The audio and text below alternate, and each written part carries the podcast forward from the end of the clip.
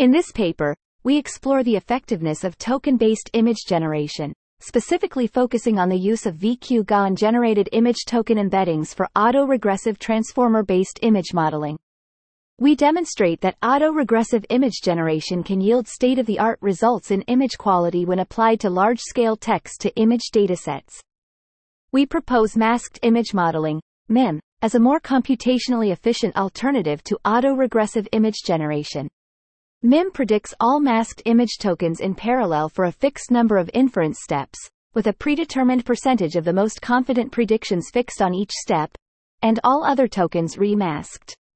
We successfully applied MIM to large-scale text-to-image generation using Muse. We also delve into the use of few-step diffusion models, which are the prevailing modeling approach for text-to-image generation.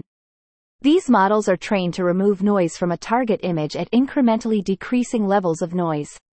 We demonstrate that diffusion models can be distilled to sample in as few as 1 to 4 sampling steps, and that consistency models can learn to directly predict the same fully denoised image from any intermediate noisy image on the ODE trajectory. We successfully apply consistency distillation to large-scale text-to-image datasets, generating high-quality images in as few as four inference steps.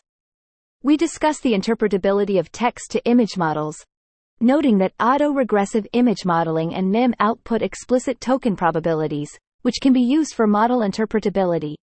We suggest that exploring the interpretability of token prediction-based image models is an interesting future research direction. We trained a 146M parameter VQ-GAN with no self-attention layers, a vocab size of 8192, and a latent dimension of 64. The VQ-GAN downsamples resolutions by 16x, reducing a 256 by 256, 512 by 512, resolution image to 16 by 16, 32 by 32, latent codes. The model is conditioned on text embeddings from a smaller clip model instead of T5XXL for faster inference speed. We use the UVIT, a transformer-inspired scalable UNet, as the base model, and increased the number of low-resolution blocks to scale the UNets effectively.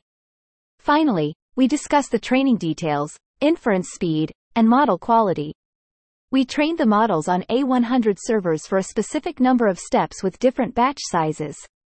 Our model's inference speed is superior to non-distilled diffusion models and competitive with few-step distilled diffusion models.